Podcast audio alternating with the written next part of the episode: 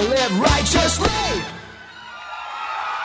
It's time for another episode of The Cultural Hall, where we talk about all things in and around, and we try, and as we might, to bring it back to the Church of Jesus Christ of Latter-day Saints. We do all sorts of interview episodes every week. If this is your first time listening, this is what we call an Articles of News episode. Sometimes we divide it into three blocks, where in the third block we do an interview, but not today. There will be an opening exercises where Mr. Mayor, you'll find out why we call him that, he and I, we will chat for a bit. We'll talk about what's going on in our lives, other things from around the hall, and then we'll take a break and we come back and we do actual articles of news, as many news articles as we can, as we push our way towards about an hour's worth of time.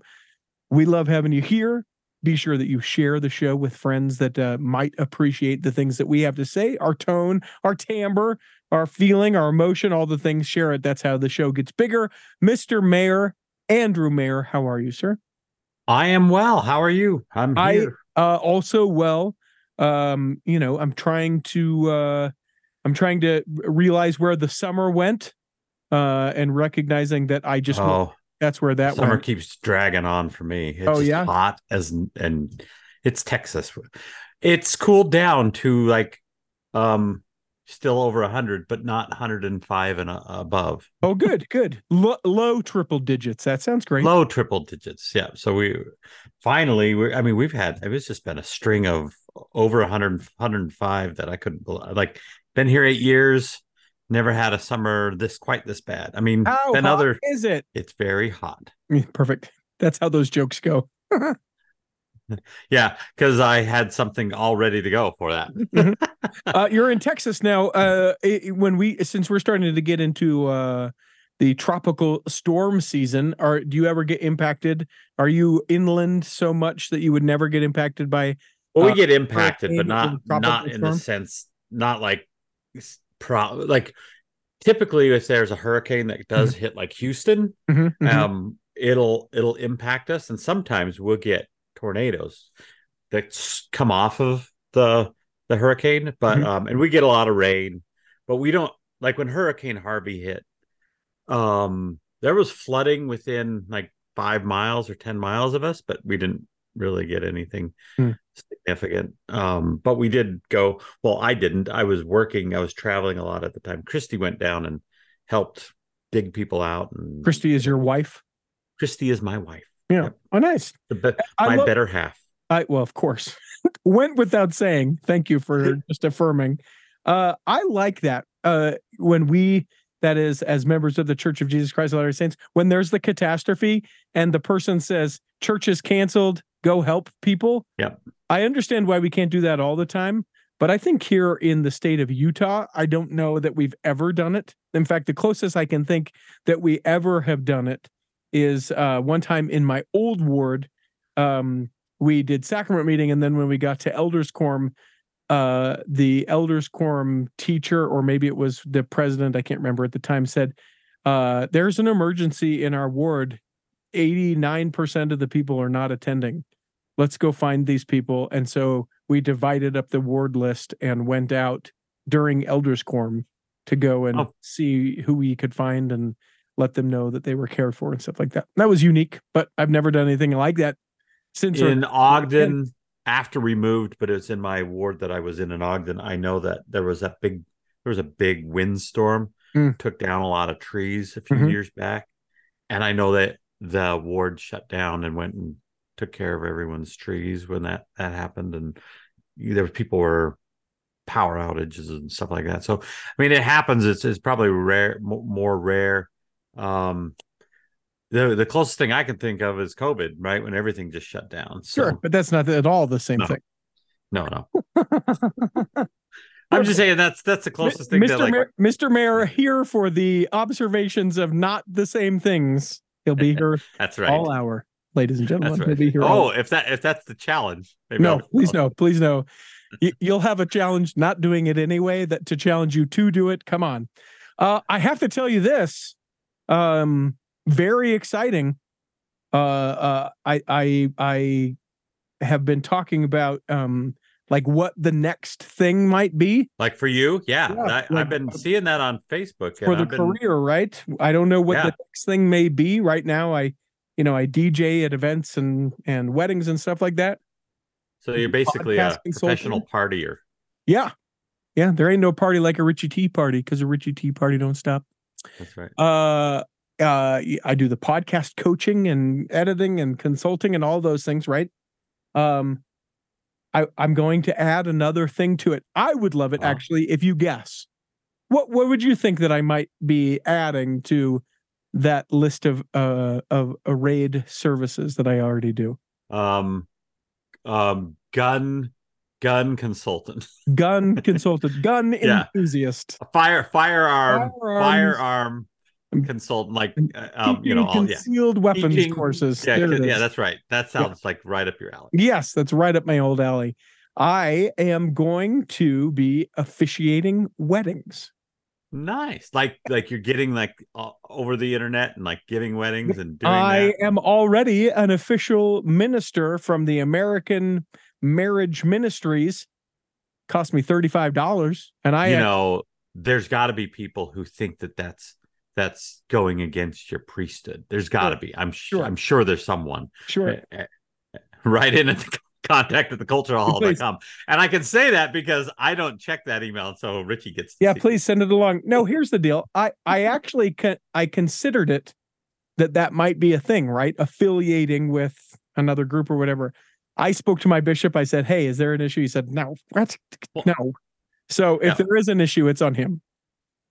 I mean, like, it's got to be against the values of the church to be a problem, right? Sure. And like getting people married, is that against the values of the church? No, I don't think so. You do bring up an interesting question. Yeah. If I officiated a same-sex marriage, am I in any sort of trouble? Would that be an issue? I bet you there's people who would think that. I personally wouldn't. I doubt that would be an issue. I mean, I don't think that there's anything in that handbook, but I think there's probably things that could be interpreted one way or the other, and might be that way. But I mean, I don't see a problem. Do what you want. Yeah, thank you. You're gonna teach me a correct principle and let me govern myself. Thank you. But I'm very excited because I've already booked my first one. Now, technically, awesome. I already technically done one once because someone needed an assist, and I was like, yeah, I'll get it. But this is like my first legitimate. We sought you out. We want you to officiate our wedding. So, like, you can do the whole thing with weddings. Like, you can go from all the way from DJing to up and giving the whole thing. And I would enjoy that, actually being an officiant at a wedding, as long as people allowed me to be a little silly. Yeah, yeah. Well, you get a brand just like anything else. Yeah. Right? You're the silly guy. If they want the super religious, monotone guy, that's not you. So people will find. Well, I would be silly with an element of heart, because that's how I'd be. That's who my brand would be. That's who you. What would your brand be as the officiant? The party officiant. I think, I hope, as I'm sort of walking this out a little bit, my hope is that I can be very relaxed, that I can be polished. Like, relax makes me think of the dude from The Big Lebowski. You're like, dude, yeah.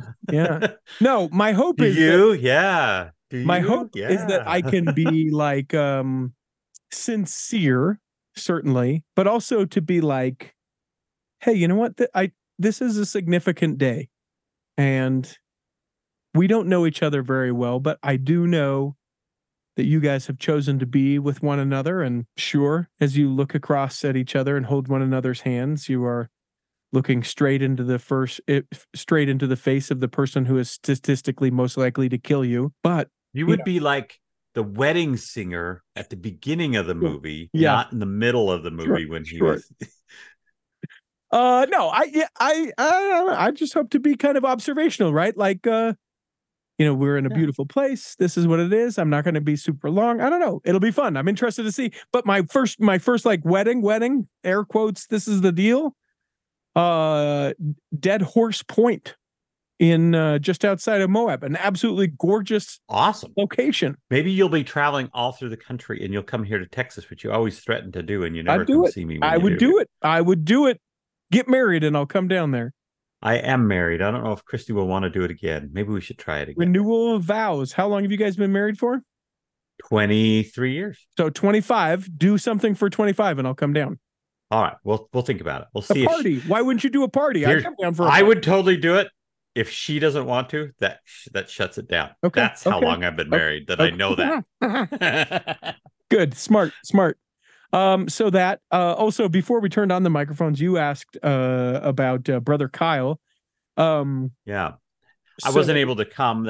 I was just been to Utah and I just wasn't able to make it. So I'm interested to hear how the funeral was, like what the mood was, what kind of, who did you see there that, you know, we might know even from your old job? Sure. So I don't know that I'll get into a whole lot of it because I've still sort of just processed it. Brother Kyle, for people who may not even know who this individual is, you can go back and listen. We did a repost of an episode a couple episodes ago. He is been a friend of mine for almost 20 years. Had ALS and recently passed. And he was a co-host here in the Cultural Hall for, I think, like 6 or 7 years, which blows my mind. I didn't realize it had been that long, but known for his sort of irreverent humor, his large heart, and the sincerity of which he would reach out to people, co-hosts, other co-hosts, especially when he knew they were having a rough time, and, you know, made that personal connection there. So, I loved being able to joke around with him. The literal thing that I will miss is being able to make inappropriate, irreverent jokes with him and have him just be pleased. Other people get it and we laugh, but he was just so well pleased with those inappropriate, irreverent jokes. And like, for instance, I saw him a couple of weeks before he passed. I don't think that I thought that he was going to pass when I saw him. I certainly didn't. You know, I sit there and I talk with him, and because of the degenerative disease that ALS is, he wasn't able to speak, or not really. He actually was able to ask me how my wife was and ask me how I was, and that was about all. And you had to really pay attention to like what he was saying, right? So, you know, I visited with him, stayed for a while, and then I left. And then as I'm, you know, driving away, he messages me on Facebook Messenger and says, "Hey, man, sorry I talked your ear off. Great to see you." Like, it was that sort of, you know, irreverent, uncomfortable, just hilarious humor. And so that's the thing I'll miss, his funeral. So just Joni, a previous co-host of the Cultural Hall, her and her husband, Hottie Haas, were there. Janame Knight was there with her husband. My wife came with me. We saw DJ Rob, who I found out, in addition to Kyle passing away, that he was in fact a DJ. I didn't know. He was there. Let me think of who else was there. Annette Luthi Lyon was there as well. I think just solo, and she came in a little bit later, so she didn't sit with us. And then obviously Kyle, his family, and all, you know, a bunch of friends. Sure. He was an avid biker. I would say that's the majority of the people that were at his funeral. Everyone had those like spandex clothes on, because wasn't there a bike ride and everything? Yeah, so the processional, or whatever you call it, when they take the casket from wherever you do the service to the graveyard, they did that as a large bike processional, not like motorbikes, like bicycle bikes, and it was easily over 100 people who rode. It was incredible. So his ceremony, like his funeral, it was very sweet. He made 3 videos at the end. He had made 3 videos that we watched. One was to his wife, whom we've had in the Cultural Hall, and you can hear an episode with her. One is to his son. And one was kind of for everybody else because he knew that he was going to pass. And they said, "Hey, you know what? You can share that with him." A lot of pictures. The soundtrack of his funeral was incredible. He was a big new waver, so he had just the perfect songs for all of the moments. And I mean, that's how I came in contact with him, is through Radio from Hell. And so, I mean, absolutely, he would be, I mean, his style of music fit that. Spot on. So. And there's some of that stuff that you're like, ah, okay, whatever. Like he knew it. He knew the right song, the mood, all the things. Just incredible. And it was sad. Here's the deal, though. So I found out via, I think, his wife's post on social media that he had passed. And I instantly was so very happy. I was shocked, but I was gleefully happy. And the hardest part about the whole thing for me was that I felt that. Like I felt like, oh, you know what? I felt guilty feeling that way. Yeah. I felt like I should feel really sad, or like angry, or like whatever. But I honestly, I was just like, that's so great. Even with his humor and everything else, you could tell he'd been suffering. Yeah. His videos that he posted were an interesting thing, because it was amazing that he kept posting them on YouTube, even till what I think 2 or 3 weeks before he passed was his final video. And you could see his life in him, but you could see how his body wasn't holding on to that life anymore, which is sad, but happy that I can see what you mean. So what else is I just felt bad. I felt bad that I felt so happy for him, because I just know he's not in pain anymore. He's not all the things, right? And it's just like, yeah, that's what he wants. That's what he wanted. Cried a little bit at the funeral, not a ton. Fun to hear some sweet stories and some funny stories and all the thing. And I'll tell you what made me cry was your post on Facebook. Oh yeah, about him. Yeah, and it touched a lot of the Cultural Hall, and it was a great tribute to him. And it was just that immediate reaction. And I was pretty soon after you found out, because you posted that he passed away, and it was. I can't remember. It was an hour or two. You posted it, and it was vulnerable. You know, expressing that front door vulnerability. Yeah, so it was great.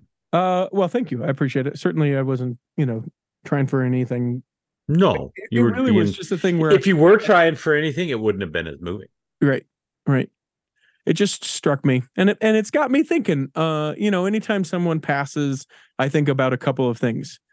One, I could pass at any moment, even though that's not what his trajectory was, but you can literally pass at any time. When it's your time, you're gone. That's one thing. Two, I think I got a lot of junk I need to go through before I, saddle someone with all the junk that I've got. And three, I think, am I doing today, and I'm going to butcher, there's some quote from somebody, I don't know, one of these things I listened to, that it's like, if you knew that today was your last day on earth, would you do the things that you've set out for you to do today? And that has... So walk that out for me a little bit. Walk that out, what you think, what have you thought through to change? Both, let's talk both temporally and spiritually. What has it led to anything new from that conversation? So I have thought about it a lot. As far as action, quite frankly, no. And that's a thing that I'm a little bit frustrated about. Only because, I deal with, and I think I've shared this, but maybe not. I deal with a little bit of of anxiety. And so I do a lot of things out of the fear of not doing the things. Not because I need to do the things, not because it's the end of the world if I don't do the thing, but I think that it's the end of the world if I don't do that. Well, you just described my last few weeks. We could talk about that in a minute. But... yeah. So to that point, I just think, man, you know what? No, I don't. If I were to have passed away today after doing any of the things that I did, I feel good that, I treat my wife well. We lead a good life as far as, I'd be able to have her taken care of. I feel like I've done some pretty amazing things that I could look back on and hopefully have changed lives of some people, right? Those things. But the day to day, absolutely not. That thing, that email that I felt like I needed to send, that I could have spent time with my wife or gone on a walk with my dog or any of the things, right? All of the things, I think there is a balance to be struck that is different than what I'm currently doing. And well, so the reason I ask is because when death comes with me, I usually don't get an action from it. What I usually end up coming up with is more of a concept that eventually maybe lead to an action. Okay. Like this concept of like, maybe I've neglected something, or maybe it's just more like I see that my flaws more when after someone's passed or when there's been significant, and I'm more introspective. And that's why I was just seeing if you were able to be kind of, and again, it usually doesn't lead to immediate action, and nor do I think it should. I think when you become introspective, like let's say when my dad passed away, I started looking and going, what kind of examples did he have with me that I'm not living up to? And I spent probably a good year or two pondering that thought, and it did lead to new ways of being eventually, but it was more this general thought process that it brought up to it. And so I think it taught me more principles than it did specifics, and specifics come later, right? So I guess I would say one specific thing that I have not yet done but plan to do shortly is to have a will, which I don't have. And then secondarily, I am going to do a video that starts out, well, if you're watching this, I'm clearly dead. Yeah, I hope I died in a cool way. I hope you should have like 5 different videos. If I died in an accident, here's this one. Yeah. If I was killed by my wife, here's this one. Yeah, no, I made a deal. My wife's not going to kill me. She's just going to take more money into a divorce rather than kill me. We've made that deal. That's perfect. That's perfect. No, but you know, to my wife, assuming she's still my wife at this time. If I died of cancer, here's this one. Yeah. If I, So I'm going to do something like that because I think that that's a spot on. I've let my family know that for a funeral service, who I want to do what, and I have fully funded a side savings account for. I want permission to stand in the back of your funeral, just dressed as the Grim Reaper. Yes, yes. Just that. I won't say a word. You have to do it on stand in the back. You have to do it on stilts, or you're not allowed. Yeah. Okay. Totally. I'll have to practice. You'll have to give me a little bit of notice. Well, when you die. I don't know. How will I know? So I've got a savings account, and this is legitimate and literal. This is a thing I have done. I have a savings account that has enough money in it to pay for the mariachi band, which will, when the prayer is done after my funeral ceremony, like in Three Amigos, like that. Perfect. See, and that's when I'll bust out of the Grim Reaper outfit. Yes. Yep. And then I'll have a Three Amigos outfit underneath, totally appropriating. Yep. And being totally inappropriate. Yep. And just do my worst dance. Yep. So, all the things. Okay, I'm agreeing. That I plan to do. Now, sir, I have spoken very long, and I do want to make sure that as people know, this is an Articles of News episode, that we will get to Articles of News. But if there is something pressing, something that you say, I need to tell people about this aside from sweating to death in the heat, the hellish heat. Well, I'll just tell you the thing that I've been obsessed with over the last few weeks that probably has made my wife go, what the heck? So it's actually been going on longer than that. Like I started thinking about this about the time of my surgery last year, and then I've just been putting it off, and it just keeps coming back up in my. I have never done the Good Mormon thing and created an emergency preparedness plan at my house. Okay. And so I began a full-on 72-hour kit / bug out bag for both of our family and their dogs and everything else. And I have gone nuts about this. I told Christy a few weeks ago, I'm like, I've been thinking about this for a while. By the way, I've been looking at all these products. And all of a sudden it turned into all the YouTube videos that I've been watching are that. She's like, I've noticed something's going on because all of a sudden all the YouTube videos have turned into survival this and prep. I mean, I look like a crazy nut If you look at my YouTube videos and all the stuff around my house, but I have successfully built two very good, well, they're not too heavy, not too, you know, not too much, but very good survival kits. And now I'm going to go, I've got to learn how to use all the crap again. Sure.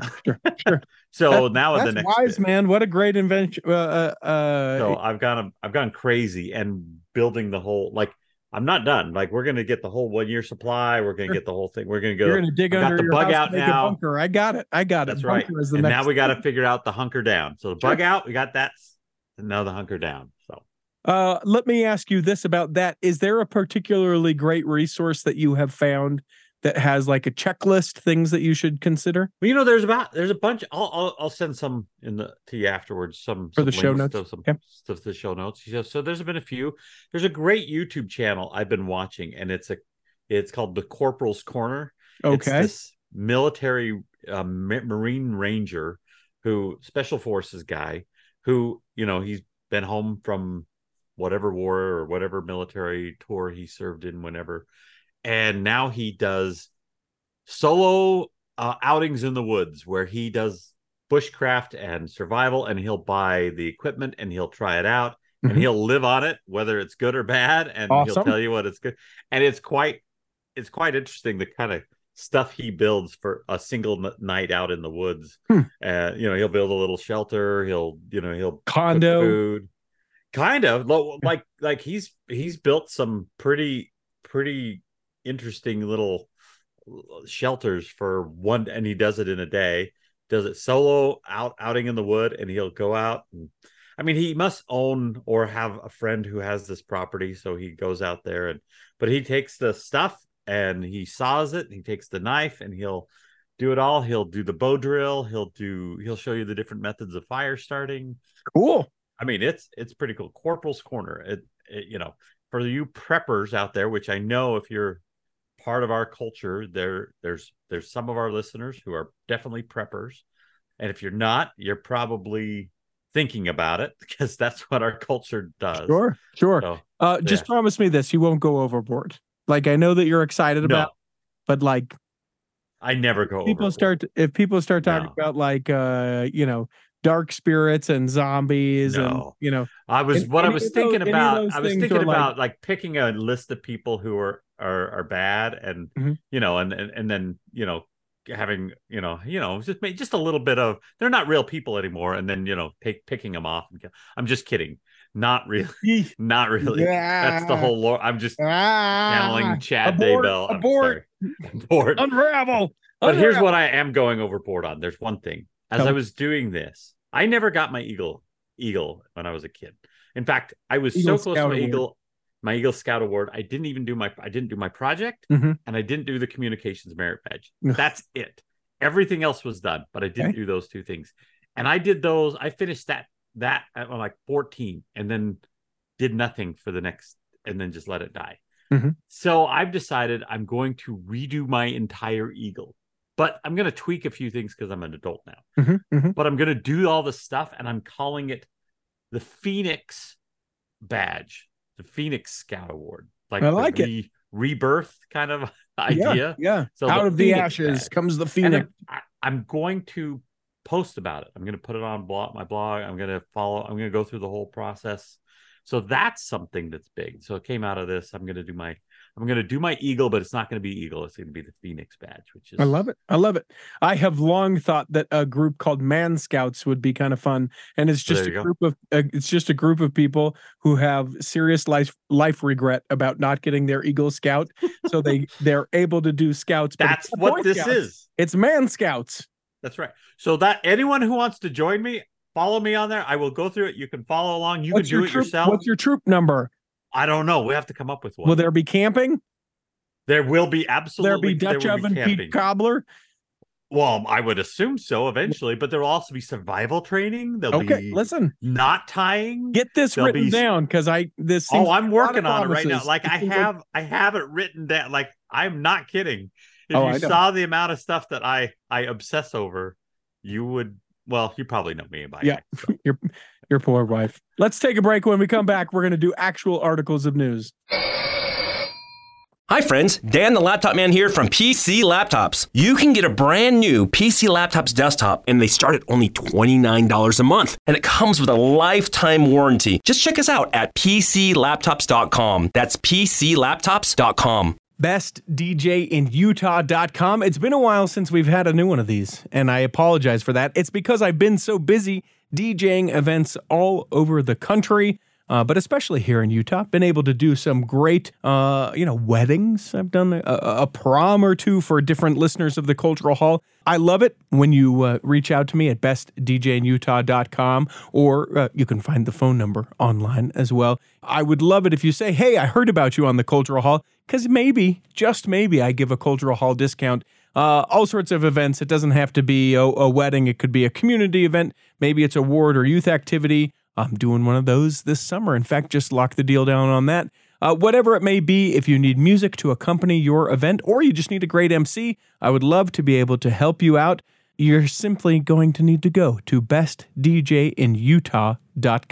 Imagine running a small business today. It's challenging. Imaging and internet presence is an absolute must. Even with that, you're still a small star in a bright cyber universe. Now, imagine you have someone who understands how to get your site designed for your talents and then easily searched by potential clients. Imagine Lennon Design. Whether it's strictly a website or a whole package of logo creation, advertising media, and promotional materials, Lennon Design is your partner in business. They'll test the boundaries of their imagination to create something unique for you. When you need creative, affordable design, let it be Lennon Design. Call 801-699-3022 or visit LennonDesign.com. All right, so we talked a lot in the first block. We've got too much.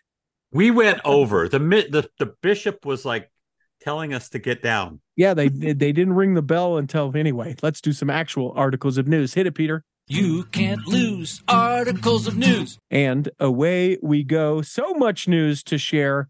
Let us start here. I have found great obsession. I don't know.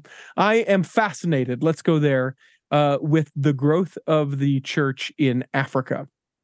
4 new Area 70s have been sustained.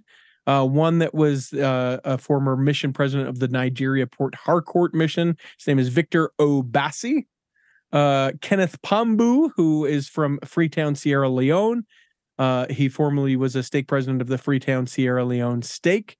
Kofi Sosu from Kumasi, Ghana. He's assistant chief technical officer, town and country planning. Formerly served as the president of the Kumasi, Ghana stake. And Chimaroki Udieki from Enugu in Nigeria. He was just an elders quorum president prior, former bishop as well, district president, high counselor, stake president, and is now called to be an Area 70. So they called these gentlemen because they're like, man, the growth is so much, we need to have people that can oversee all that is going on. And I just think it's incredible. The amount of growth that we've seen just in the last 10 years in Africa, like that's where the temples are. That's where the temples are going. That is where a lot of church money is being spent. And I just think it's incredible. So that is where I wanted to start and did. So that's a cool news story. I mean, it's great. I don't know if I realized how much it was growing until there was a recent article I read about it. I was really shocked. Well, I'll give you another, for instance, just as a couple weeks ago, 130 stakes in the West Africa area were involved in in service projects in 9 countries. Over, thousands of volunteers. How many temples are there? I think there's only, you're going to make me sound like an idiot. Corey K. Ward, where are you? My guess is Johannesburg, right? There'd be one. And you've got the 2 that are in the Congo, and then there's the Republic of Congo. I mean, there's probably a dozen, but I'm telling you, in the next what, 10 years, you're going to have 50, 70 more temples there. Yeah, that's why I'm like, that's place to watch for new temples. That's be interesting to see General Conference to see how many African temples get announced in the next few years. And just massive amounts of growth. They talk about in this article, service projects, 9 countries, thousands of people. Some of the projects were erecting reflective poles on roadsides, changing mosquito netting at a school, conducting blood donation campaigns, painting, tree planting, pothole filling, just like these amazing the stories of the pioneers that we grew up in. That's where they're happening now, right? Yes. It's incredible. And the church, there's another story, the church built a bridge, they paid for the construction of a bridge to be able to connect two communities. I just think it's so they're building bridges by building bridges. Yes, it's incredible. That's got to be a headline somewhere. Yeah, I absolutely love the excitement around that. And then I want to share this. We've talked a lot about the Cody, Wyoming temple.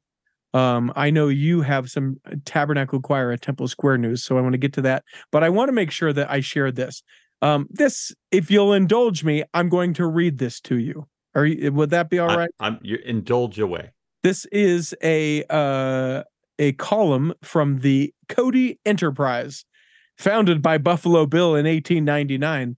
As I understand it, it is an opinion piece in the Cody, Wyoming newspaper. Now, here's the deal about this. If you haven't been following along, maybe you don't know this. The church said, hey, you know what? We want to build a temple here. And the people said, yeah, that's great. And then they said, and here's what we'd want it to look like. And the people went, that's less than great. Come on. Does it have to be like that? That doesn't feel very Cody, Wyoming. And then there was a meeting and they're like, yes, we'll let you build it like that. And then we said, great. And then we ordered all the parts, because this is going to be one of those like Lego temples where we just kind of put the pieces together and we go temple. Not really, but kind of. It's like the Hell in a Temple. And then people said, whoa, whoa, whoa, slow your roll, church. You want it to be how tall? We don't do tall buildings in this town. You want it to be how bright? We don't do bright buildings. And there have been some concessions, certainly about the lumens as far as the lights and when the lights go on and whatever and all that.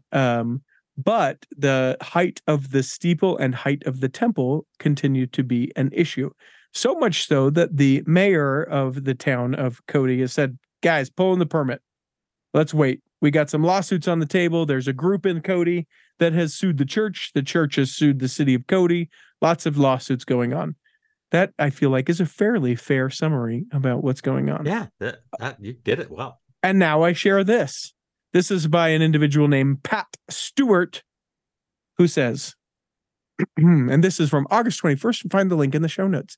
The gloves came off, muscles were flexed, and the Church of Jesus Christ of Latter-day Saints, Goliath, with an army of over $100 billion in its main asset fund, told the volunteer Cody Planning and Zone Board, David, who is representing the city of Cody, with a meager total of $28 million in cash and assets, to either approve building its proposed temple or face more lawsuits.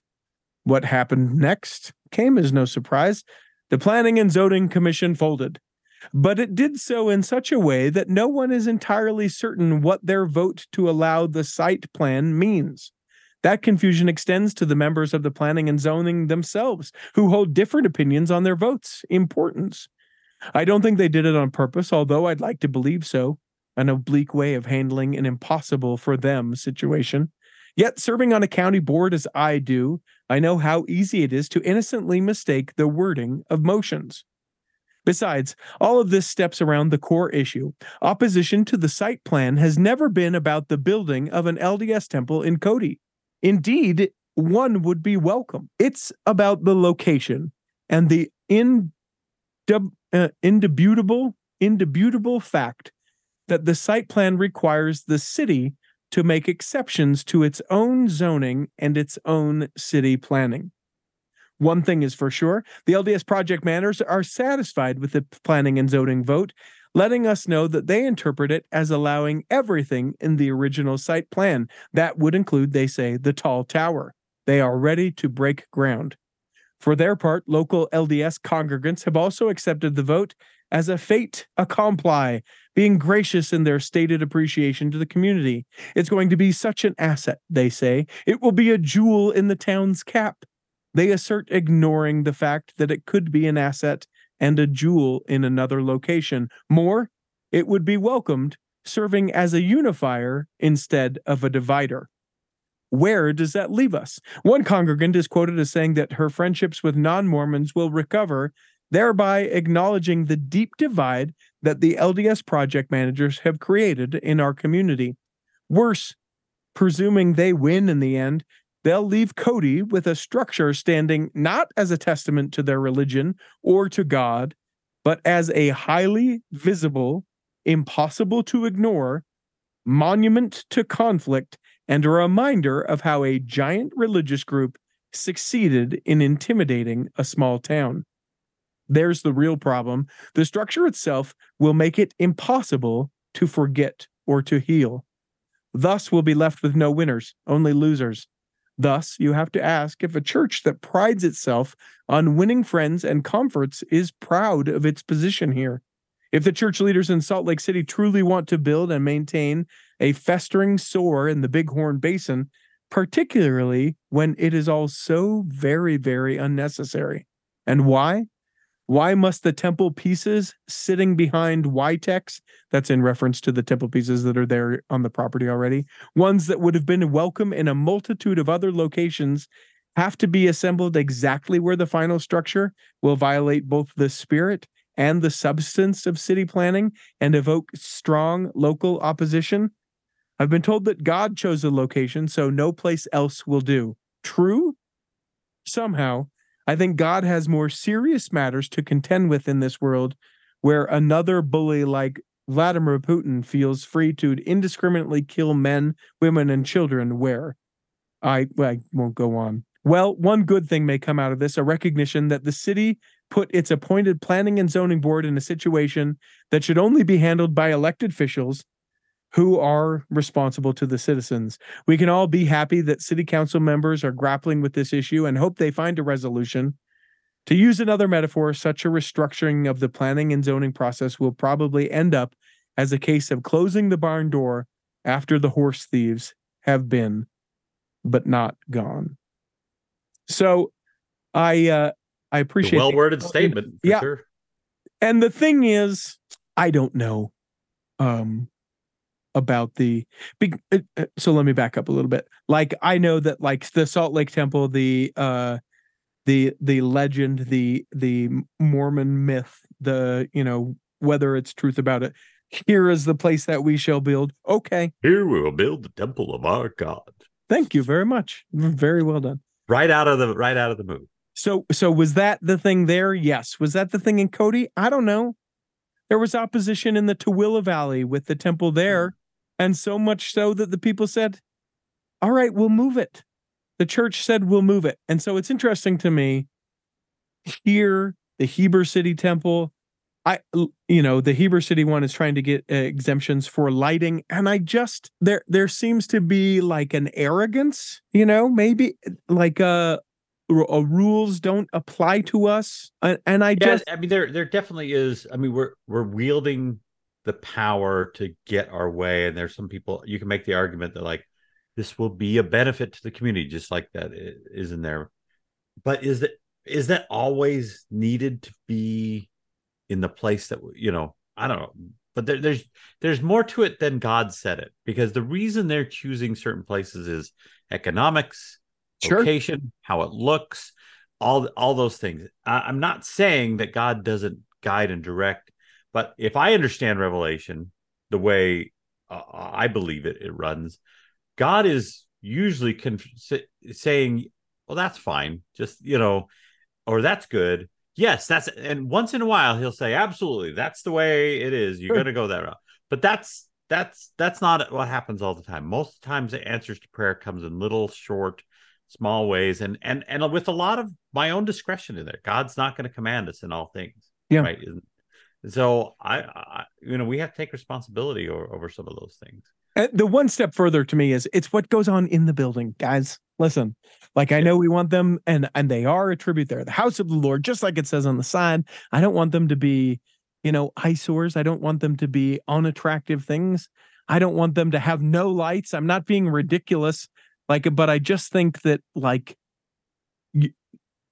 it goes a long way when you pay respect to the place where you're trying to do this thing. Now, I don't think that we should be bullied.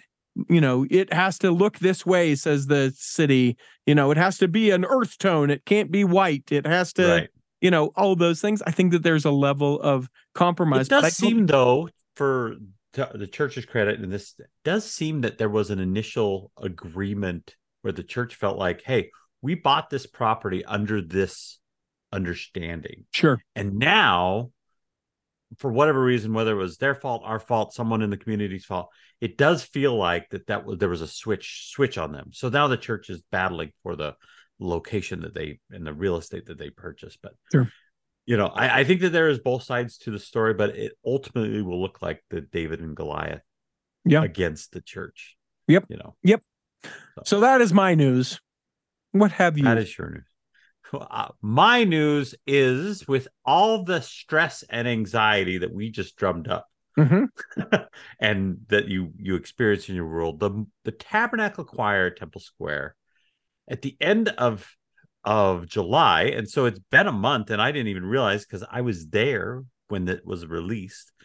They released a new single, and it's actually tearing up the charts in the category of the Tabernacle Choir's category, but on Apple Music and all the streaming services. It's called A Lullaby, and it is beautiful. It's by a composer named Ryan Murphy, and he's the assistant to Mack Wilberg. Oh, so there you go. Yeah. I should know that. I should know that. I'm surprised actually that you don't know that. I do know that, but for whatever reason, it didn't like click right. But the words is from a poem called A Lullaby by Eugene Field, and go onto the website, read the poem, go listen to, and then you can click, and there's different ways you can download it and listen to it right off the article. I mean, it literally is it just like I wanted to fall asleep to it, but it also kind of calmed me down when I heard it the other day.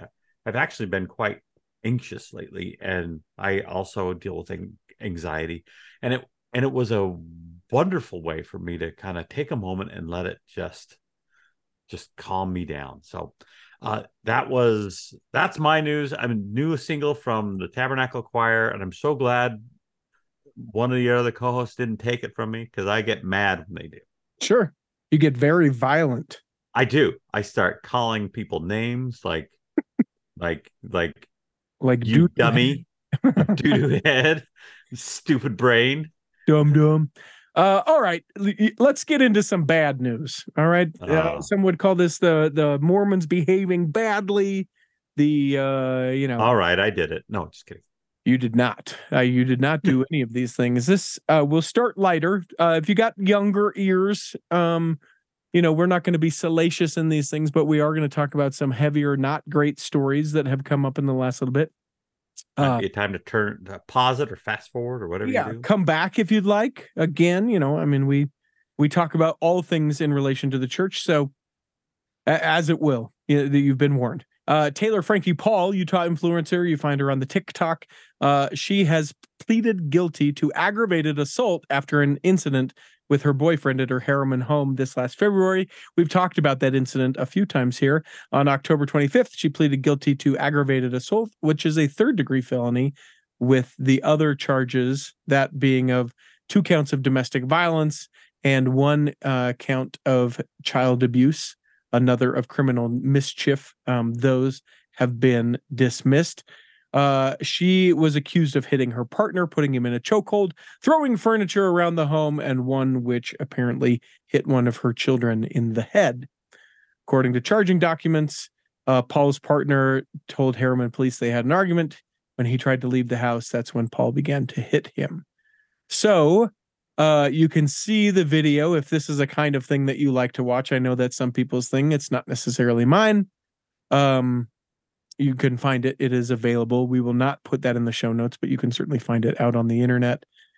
Sure, this wasn't a new Housewives episode. Yeah, it feels like that in the nth degree. Anyway, I don't think that she's serving any jail time. She is going to be on. I want to say that she's going to be like on home or house arrest, and she has to complete both mental as well as anger classes, programs to be able to be rehabilitated. So that is one of these stories that's just terrible that we're going to talk about. Another, you say? Can I give you another? I'm looking forward to another terrible one. A former lawyer, local scout leader, and church leader who lived in mid-state, who already pleaded guilty in Virginia to charges of assaulting a child, now faces abuse charges in Pennsylvania. We've talked about this gentleman before. Sean Gooden, a lawyer, formerly served as a local leader with the church in Lebanon County, was involved with the Boy Scouts because of a previous partnership with the church and Scouts. He pled guilty to charges in Virginia of assaulting a child that dates back to the 90s, and now they are alleging that he assaulted a child in 2000 in Berks County. So he is now going through that, and may he get what is coming to him for doing a horrible, terrible thing. We move to the next one, which was a former youth leader for the Church of Jesus Christ of Latter-day Saints, sentenced this last week for possession of child pornography.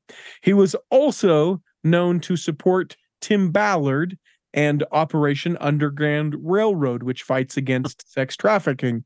According to court documents, Eric Mosteller, 58, was convicted after pleading guilty to 2 second-degree felony charges of child sexual exploitation, sentenced to 250 days in jail and up to 4 years of probation.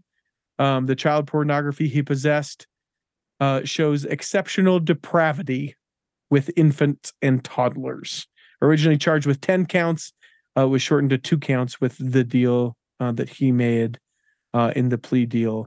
He was invited to be involved in a movie premiere about Tim Ballard's Operation Underground Railroad. He then discovered the deep web, downloaded information not available to general web users.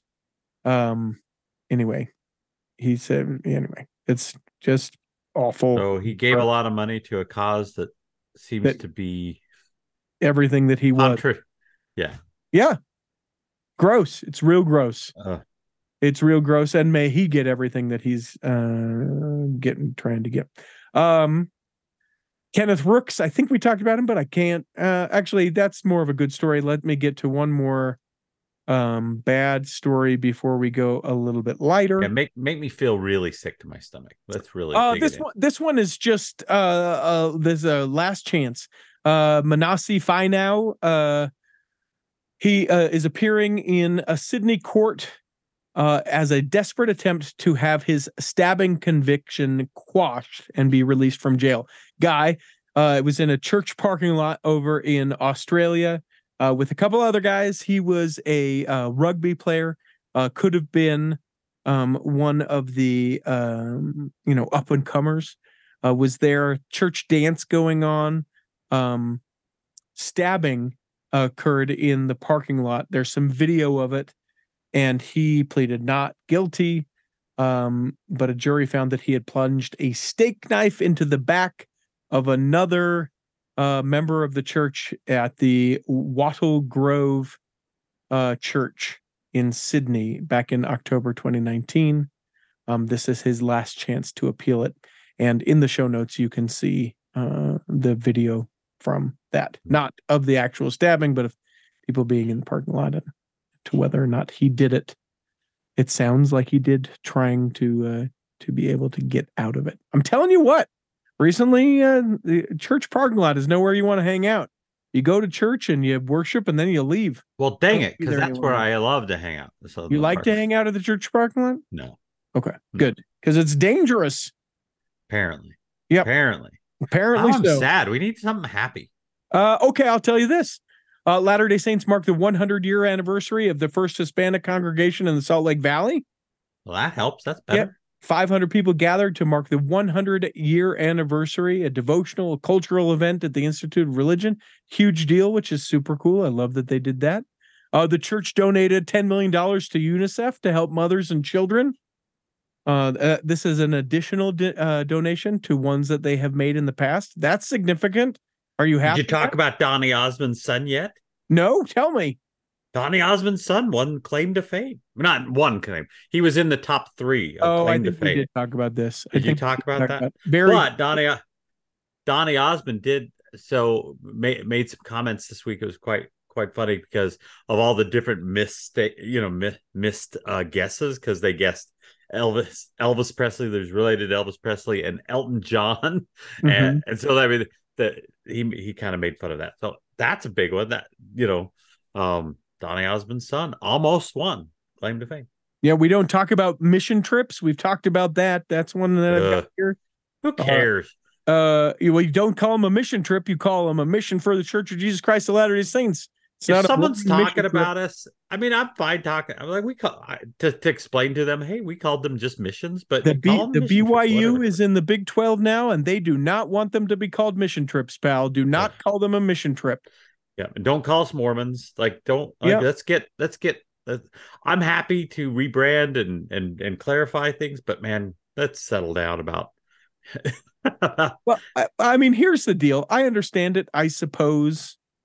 But in a line of work that I have, when I feel like I have to do a thing, and they tell me a bajillion things that they don't want me to do, it's very hard for me to feel love towards those people and to feel comfortable in the doing of the thing that I want to do. If I'm like, oh, do I call them Mr. and Mrs.? No, I have to call them. And we should, and there's respect, but it is certainly an easier going time if people are like, you know what, we'd really like it if it's this, but if it's not this, that's perfectly fine. And the more important thing is this other thing. Okay. All right. My name's Andy. Mm-hmm. Right. But I only go by Andy to my friends. Uh-huh. And at work, I'm Andrew. So every once in a while, someone will call me Andy. Uh-huh. It bugs me because at work, I'm Andrew. But I'll wait until I have a moment of relationship, enough of a relationship to express that, you know what, at work, I'm usually called Andrew. But if you really, truly want to call me Andy, if you think that, I'll express that. But truthfully, I'm just going to let it go because who cares? Like, why would I want to create that division that much over it? The demand this and create it. I'm all for stating, teaching people and lovingly telling people what we want them to call them.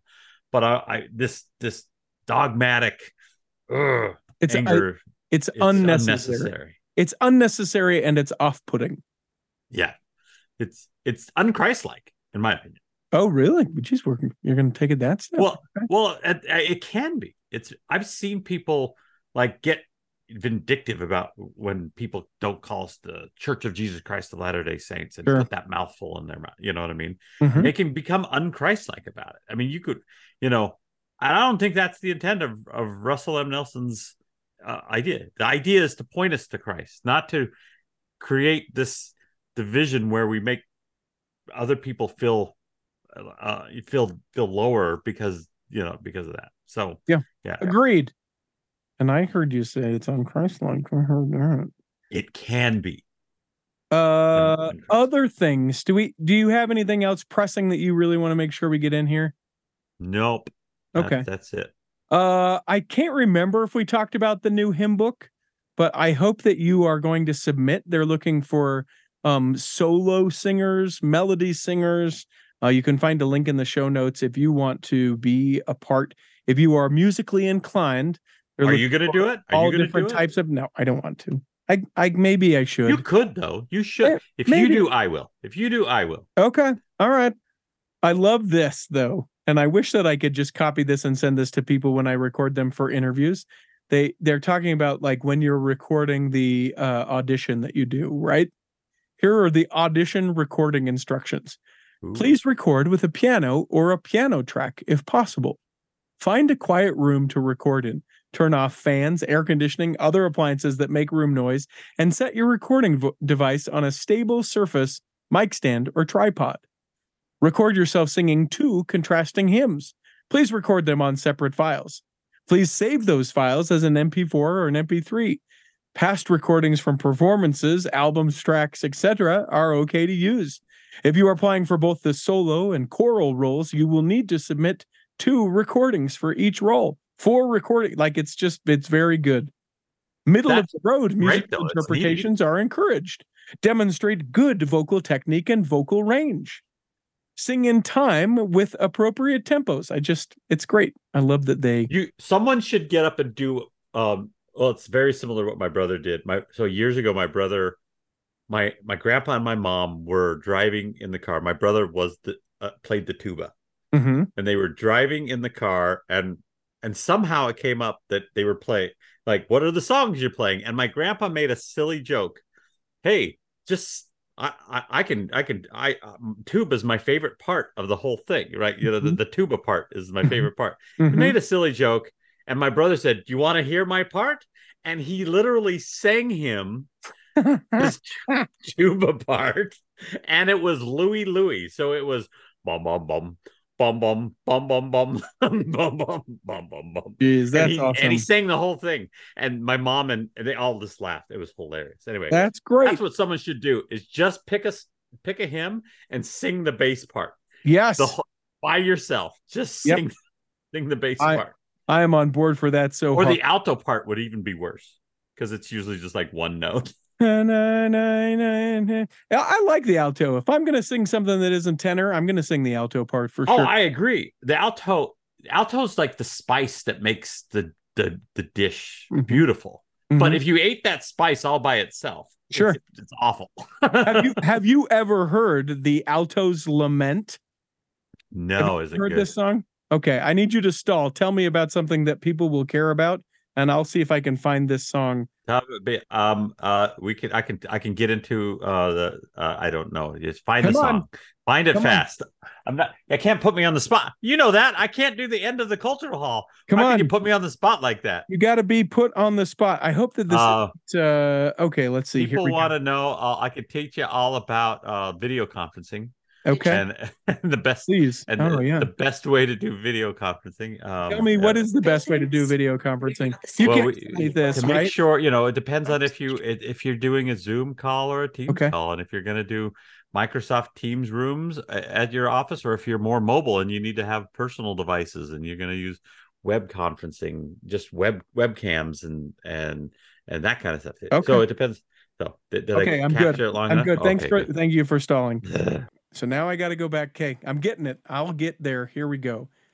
So now the alto's lament. Please let this not have any bad language in this. Might have picked me out last year in Phantom, or underneath my dirt in Miserable.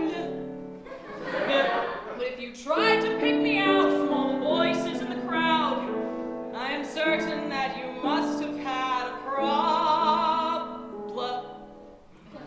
My plight is quite familiar to those that tread the boards at the Niederlander Schubert and Rialto.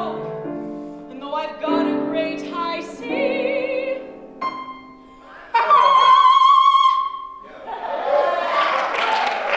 the reaction seems to be, that's great. But we need you to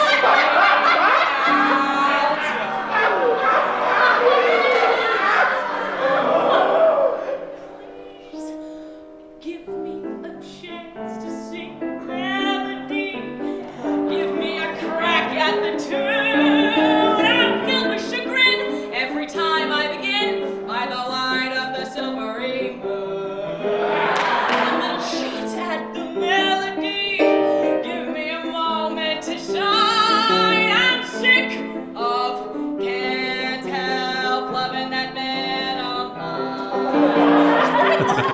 Ta-da! So, kind of fun.